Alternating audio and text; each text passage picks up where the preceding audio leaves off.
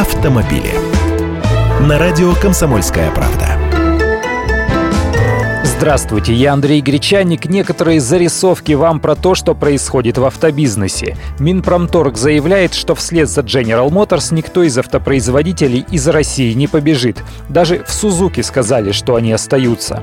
Но многим остающимся приходится затягивать потуже пояса. Например, компания Peugeot Citroën с 1 апреля объединит в одну должность позиции директоров трех российских представительств Peugeot, Citroën и бренда DS.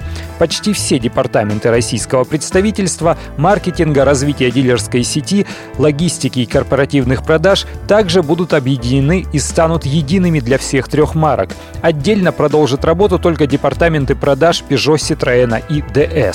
Но руководителей увольнять не будут, они займут другие позиции.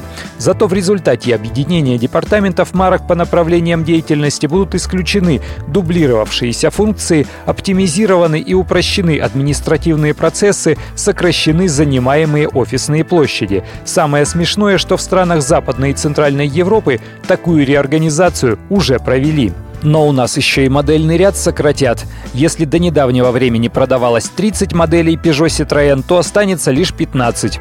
А в это время 14 600 сотрудников компании Porsche, включая тех, кто начал работать в компании в течение прошлого года, получат бонус на сумму 8 600 евро. Это примерно полмиллиона рублей. У них все прекрасно и в глобальном масштабе, и в России, где в феврале продажи увеличились аж вдвое. Автомобили.